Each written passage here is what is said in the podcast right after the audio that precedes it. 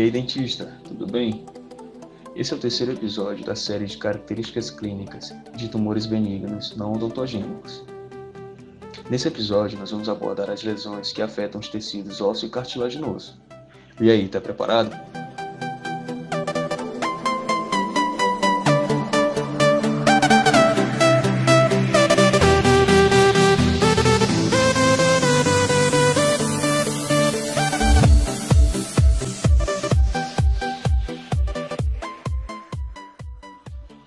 Primeiramente, nós vamos falar do osteoma.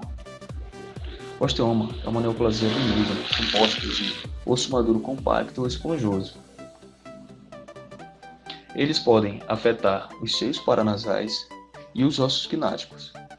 Quando eles afetam os ossos gnáticos, eles são mais identificados em adultos, são mais encontrados em adultos, quando afetam os ossos gnáticos, possuindo uma predileção pelo corpo da mandíbula e pelo côndilo.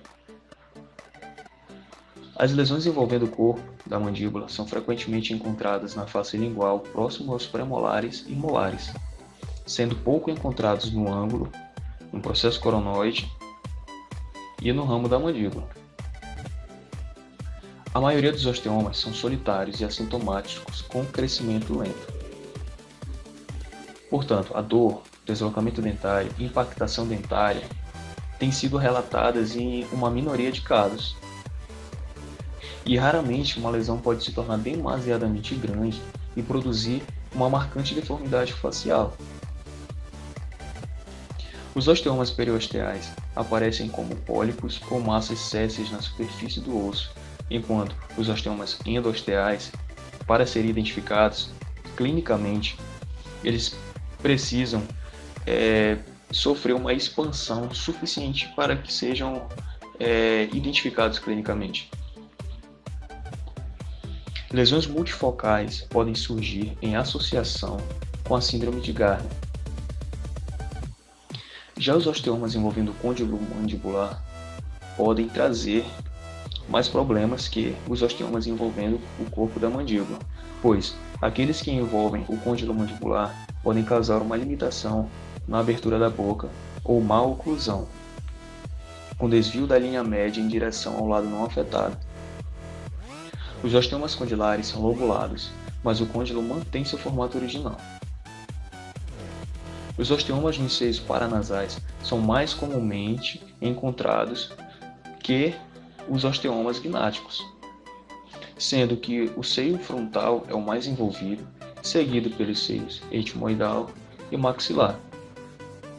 Tais lesões são assintomáticas, frequentemente assintomáticas, o que não exclui a possibilidade de aparecerem casos em que apresentem uma sintomatologia dolorosa, aumento do volume, sinusite e rinorreia.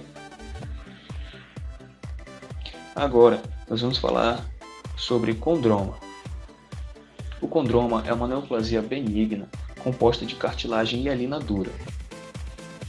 E cerca de 50% dessas lesões são diagnosticadas na segunda, terceira ou quarta década da vida possui uma predileção pelo gênero feminino. E usualmente, as lesões são indolores e crescem de maneira lenta. No entanto, quando elas afetam o côndilo da mandíbula, elas também podem causar limitação de abertura da boca e desvio da linha média da mandíbula, assim como nos osteomas. As lesões surgem adjacentes aos dentes, podendo causar mobilidade dentária e reabsorção radicular. Ainda, geralmente os condromas são solitários, mas também existem casos de múltiplas lesões, como na doença de Euler e na síndrome de Maffucci. E aí, gostou do conteúdo? Esperamos que esse material possa lhe ajudar na sua prática clínica. Agradecemos pela atenção.